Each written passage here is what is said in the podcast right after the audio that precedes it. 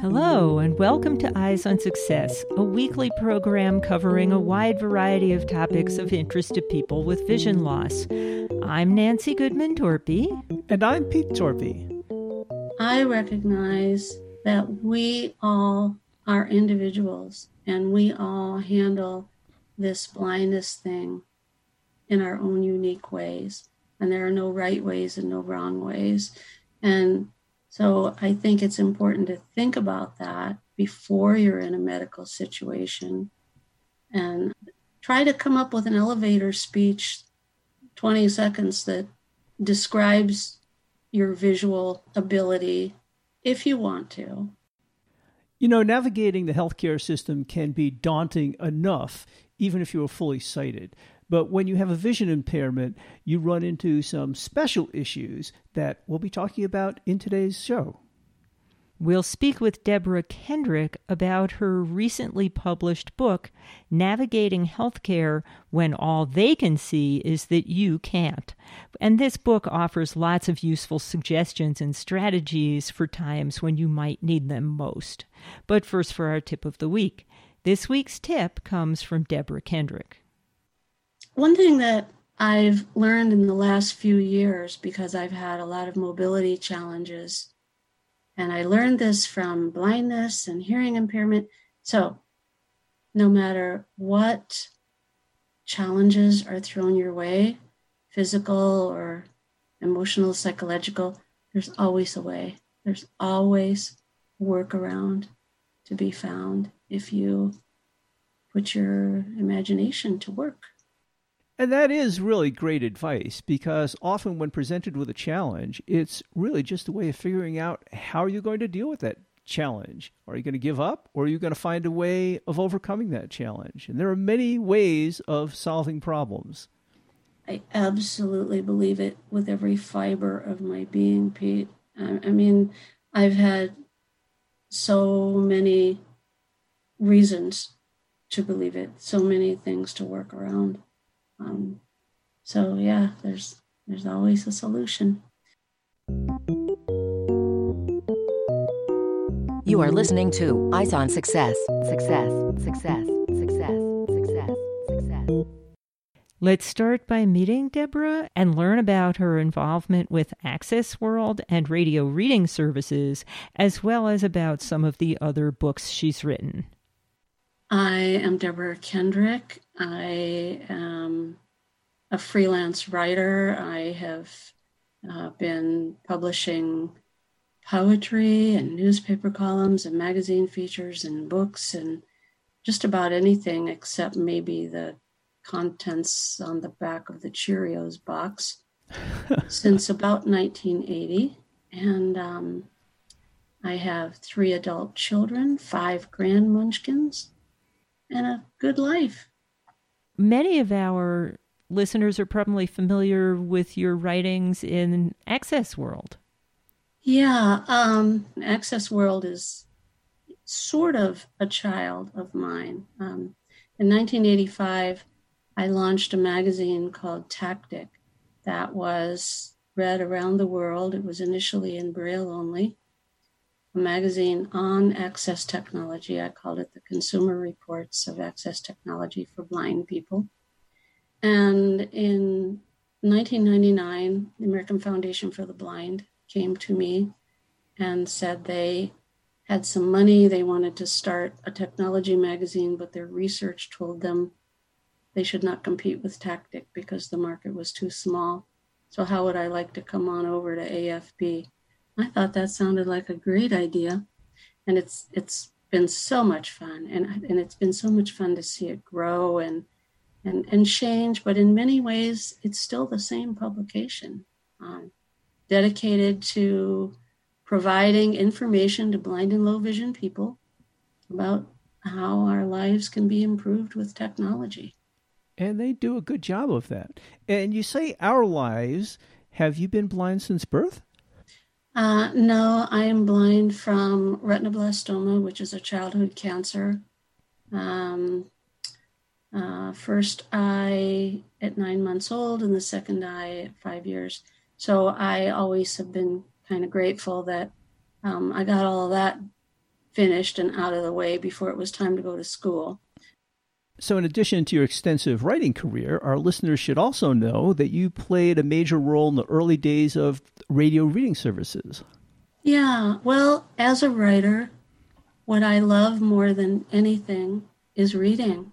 So I read all the Braille magazines that were available, but as you know, Pete, there aren't very many, more now than there were in 1980, but um, there weren't very many. And so anything that could give me more reading material was something to embrace. And so um, the idea of, of, a radio reading service being um, coming to Cincinnati word got out and got around. There was a, a blind man who had done his doctoral dissertation on it, and he was looking for people to help. And, um, the rest, as they say, is history. In addition to all of these articles that you've written, I understand that you've written a number of books, one of which is going to be the main topic of today's conversation. But can you briefly outline some of the books that you've written? Yeah, um, in the late 90s, early thousands, I wrote a series of books for AFB Press that was the publication arm of the American Foundation for the Blind called Jobs That Matter. And the first of them was called Jobs to Be Proud of. And where that came from was I, I believed that there was sort of a reverse discrimination about the capabilities of blind people, in that the thinking was, and maybe sometimes still is, that if you're blind, if you're going to be one of the lucky ones to work, you're going to work with your head. You've got to go to college, you've got to go to graduate school, you've got to get a PhD.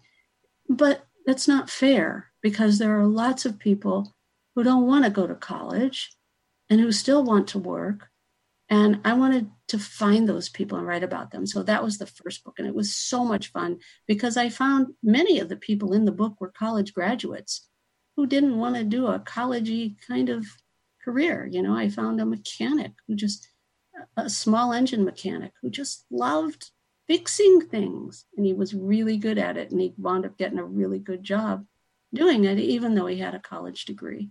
And so that was the first one. There were people doing jobs that didn't require college. And then from there, we just kind of, you know, I did one on healthcare professionals and one on teachers at all levels and the small business owners.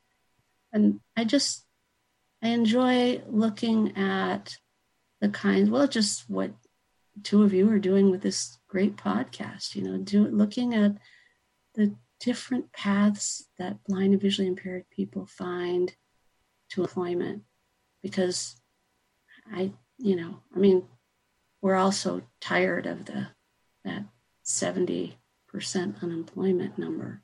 So I think the more we look at the people who are working and figure out what's the magic formula, the more we can grow the 30%. Eyes on Success is made possible in part by our corporate partners. Underwriting pairs the impact of targeted marketing with the integrity of community goodwill. Learn more by sending an email to hosts at eyesonsuccess.net. This week's focus topic is navigating the healthcare system with a visual impairment and Deborah's recently published book on the topic. So maybe we can start out by having you tell us a little bit about the book and some of the topics that it covers. The book is about advocating for yourself in all imaginable medical situations from finding a doctor, going for an outpatient procedure, going to the emergency room, going to an urgent clinic, having an overnight hospital stay, or being the caregiver, the person who is blind being a caregiver for a child or adult who is sighted or blind, um, looking at all of those situations and advocating for yourself or that other person while putting blindness in its proper perspective. And you give lots of examples and tips in a variety of situations and conditions to help people navigate that whole ordeal. I hope so. Now that we have an idea of what you were writing about, tell us the exact name of the book and what motivated you to write it. The title of the book is Navigating Healthcare When All They Can See Is That You Can't. And uh, the title sort of sums up why I wrote the book. but where it comes from immediately where it comes from is that I have had a lot of medical adventures, shall we say, in the last three and a half years. And I became pretty keenly aware that you really need to be on your toes. You really need to advocate for yourself if you're blind or visually impaired in a medical situation, because truly, from the technician who takes you down the hall to get an MRI, to the person who draws the blood, to the nurse, the doctor, the physical therapist. So often, no matter what you're there for, the question you're going to hear is So, how, how much can you see? What other experiences in your life provided motivation for this book? What I have realized reflecting after writing the book and thinking, well, why did I why did I want to write this book so much? I think when I was a child, um, you know, I said I had cancer and I had a lot of radiation treatments and surgery and so forth. And when I was a child, it wasn't like it was when my own kids were children in hospitals. My parents didn't stay with nobody stayed with me. It was scary, it was cold, it was lonely and and there were big mean people who did mean things to me and i had no voice and no power and i had a few negative experiences when i was a young adult and i think that as a parent um, with particularly you know one of my children is a uh, chronic asthmatic so she needed a lot of medical attention so as a as a parent and then in 2003 when I had cancer again. So then, as a patient, I had learned I learned a lot about if you take charge of yourself and you advocate for you and you think about these negative things before they happen and how you're going to deal with them so that you're still in charge and so that these misconceptions about blindness don't run the show and make you miserable then it's a much better experience. And because I, not by choice, had so much of that happen in these last couple of years, I really just felt really passionate about sharing what I learned. And, you know, I say this this book was kind of, you know, a labor of love, like my gift to all my blind and low vision brothers and sisters everywhere. So you're writing a lot from experience here. Yeah, What's interesting about your book is I think it's important for anybody, sighted or not, to be able to manage your health care when you get into the system and interact with doctors and technicians, etc. But what your book points out, and what's special about your book, is that people with a vision impairment have some particular hurdles to get over where the interactions are a little bit more challenging and a little different at times. And you point out many of those interactions give examples of unusual things that could happen because one has a vision problem. Yeah, I, I think maybe one of them that's most directly related to blindness is I have a chapter for blind parents and grandparents in the book. And, you know, because navigating healthcare when all they can see is that you can't is also very important when you're the caregiver for someone who's a patient because the blindness still gets in the way and still looms as the largest character in the room. Give us an example of some of the special circumstances that you're talking about. One example that I give in the book is when my youngest daughter was four, she had this mysterious illness, this abdominal thing where she would get into these bouts of projectile vomiting. And we were back and forth to the pediatrician in the hospital and couldn't sort it out. And finally, she was going to be admitted. We, we went to the emergency room. She was going to be admitted. And my oldest child was a teenager. And so she and I, this was before rideshare, we, my husband stayed with the baby who was going to have more tests and be admitted. My oldest daughter and I grabbed a cab to go home and, and, and pack, you know, get PJs for, for my little girl and me and her favorite toy and so forth. And when we came back, they wouldn't tell me where she was. Everyone that I tried to talk to in the emergency room was very condescending and placating just have a seat. It'll just be a little while. Don't worry. Don't Ouch. worry. You know, just talk. We've all heard it, right? Every blind person at some yes, point has been yes. talked to like they're in preschool, even if you have a PhD. And so I was terrified. I had to get to my kid. You know, I knew that they were going to do this and endoscopy, you know, stick that we always call it the nose test. They're going to stick this thing down her nose and into her tummy to have a look around and I had to get get there and I didn't know where she was and there was a miracle because the daughter of a really well-known blind musician in Cincinnati worked for Children's Hospital she just happened to walk through the, the emergency room saw what was going on knew immediately because of her dad that it was a blind thing and she just grabbed me and said let's go and whisked me through the corridors to my daughter but as I say in the book, you know, I was very lucky and I won't always be, and you won't either. So we all need to think ahead plan ahead for, you know, how to handle those situations. And so, you know, one thing I say is don't be afraid to be assertive and, you know, you don't want to be obnoxious, but keep asking questions. And if you don't have any other choice and you're the spouse or the parent or the child or the best friend, of someone and they're about to wheel that person away, well, hold on to the table and go with.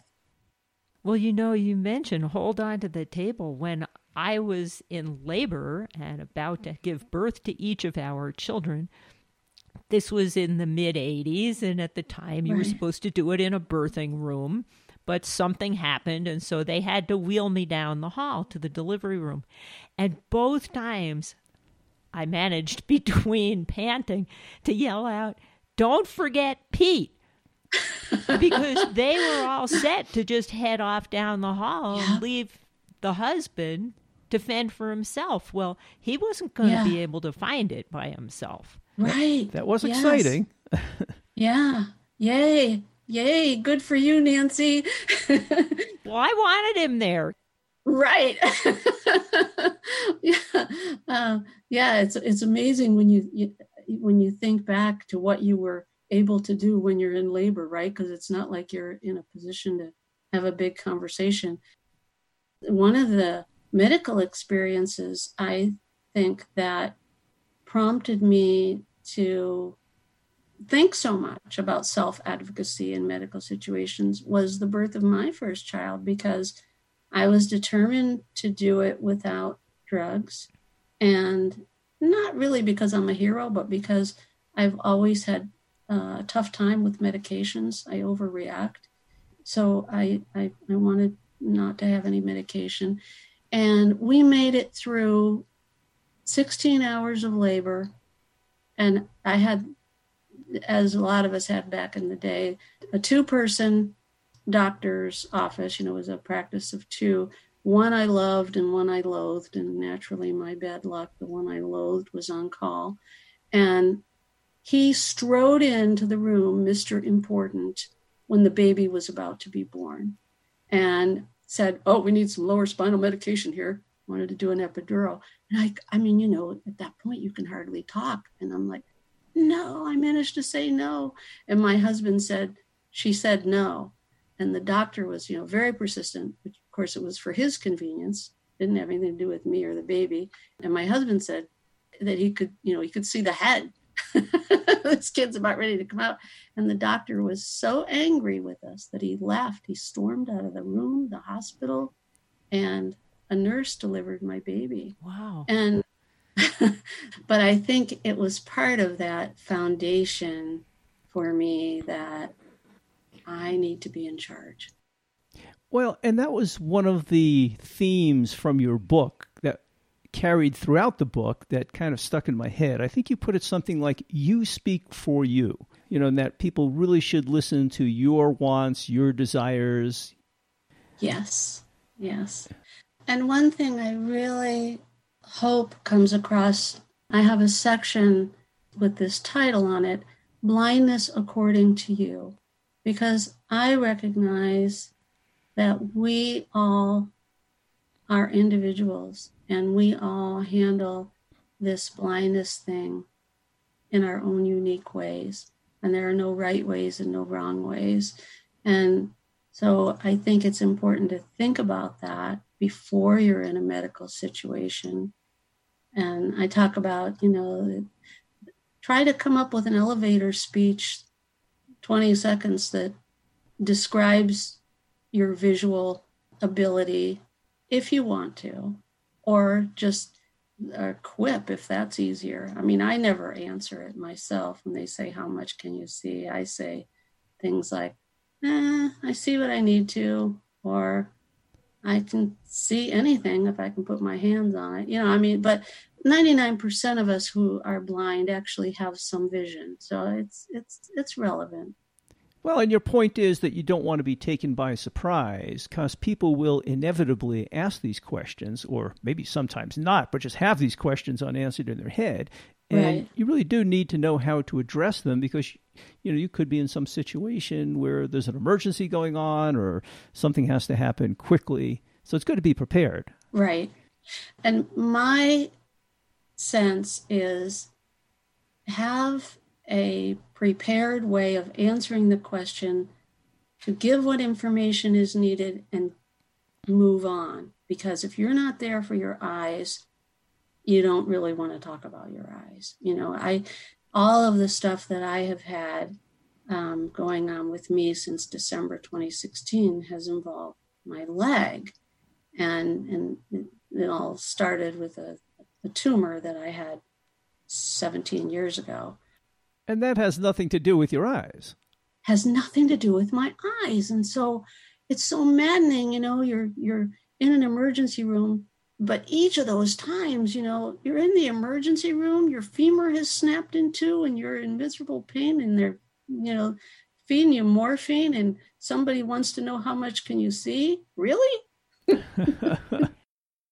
I've only been with Pete for 37 years. Only But it seems to me that over that time, the medical professionals must have gotten some training or just sensitized, and that they treat his blindness more naturally, more accepting, less patronizing.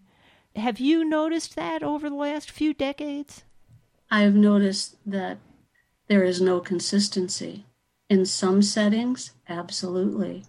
In other settings, not at all. Suffice to say that part of the reason that I'm not walking properly yet, I think, has to do with misconceptions, um, with treatment that I have received, where my blindness got in the way and I didn't, I didn't catch on immediately. So I think it's there's progress, but it's not. You can't depend on it. Yeah, I think nothing's consistent, but it just seems overall things have improved. Yeah. Well, hopefully, attitudes will continue to change in a positive direction. But in the meantime, this book can be a useful resource to get you prepared for when you eventually have to deal with the healthcare system with a visual impairment. You are listening to Eyes on Success. Success. Success. Success. Success. Success. Now, for this week's final item how to get a copy of Deborah Kendrick's book, Navigating Healthcare When All They Can See Is That You Can't, or her other writings, and how to contact her for other questions. So, if people are looking for your book, where can they find it? They can find Navigating Healthcare when all they can see is that you can't at National Braille Press. The website is nbpnationalbraillepress.org or by calling 800 548 7323. And I should mention that um, because it has information relevant to the pandemic, it is being offered for free download until August 31st. Great. And what formats is that available in? It's available in hard copy Braille and downloadable Word, DAISY, and BRF files. And if people are looking for some of your other writings, where would you direct them? Well, there's a lot of places. Um, probably current writing uh, is, would be Access World. So, Access World is the technology publication of, of the American Foundation for the Blind. That address is www.afb.org slash AW Access World. You can just put my name in uh, your favorite search engine, Google or wherever. And if you're looking for a particular disability or topic regarding disability, put my name plus that topic in your favorite search engine and items that I've written for various newspapers, the Cincinnati Enquirer, Columbus Dispatch, etc. will come. Can you spell your name? Yes. D E B O R A H K E N D R I C K. Do you have a social media presence? If I happen to send out any tweets, they can be found at Kendrick Insight, all one word K E N D R I C K I N S I G H T. And if people had questions for you, is there some way they can reach you directly? Well, that is certainly one way at Kendrick Insight on Twitter, or can contact me via email at dkk33709 at outlook.com. And of course, you'll be able to find all that contact information in the show notes associated with this episode at www.eyesonsuccess.net. That's it for show number 2032. Next week on Eyes on Success, we'll be talking about accessibility of Amazon products. We'll have Peter Korn back on the show to give us an update since the last time we had him speaking on that topic a few years ago. And we hope we'll catch you all next week for that episode. You've been listening to Eyes on Success, hosted and produced by Nancy Goodman Torpy and Peter Torpy, and distributed by WXXI Reach Out Radio. You can access the full archive of previous shows, subscribe to the podcast, and much more by going to our website, www.eyesonsuccess.net. If you have questions about anything you've heard on the show or have suggestions for future shows, send an email to hosts at eyesonsuccess.net. Thank you for listening and have a nice day.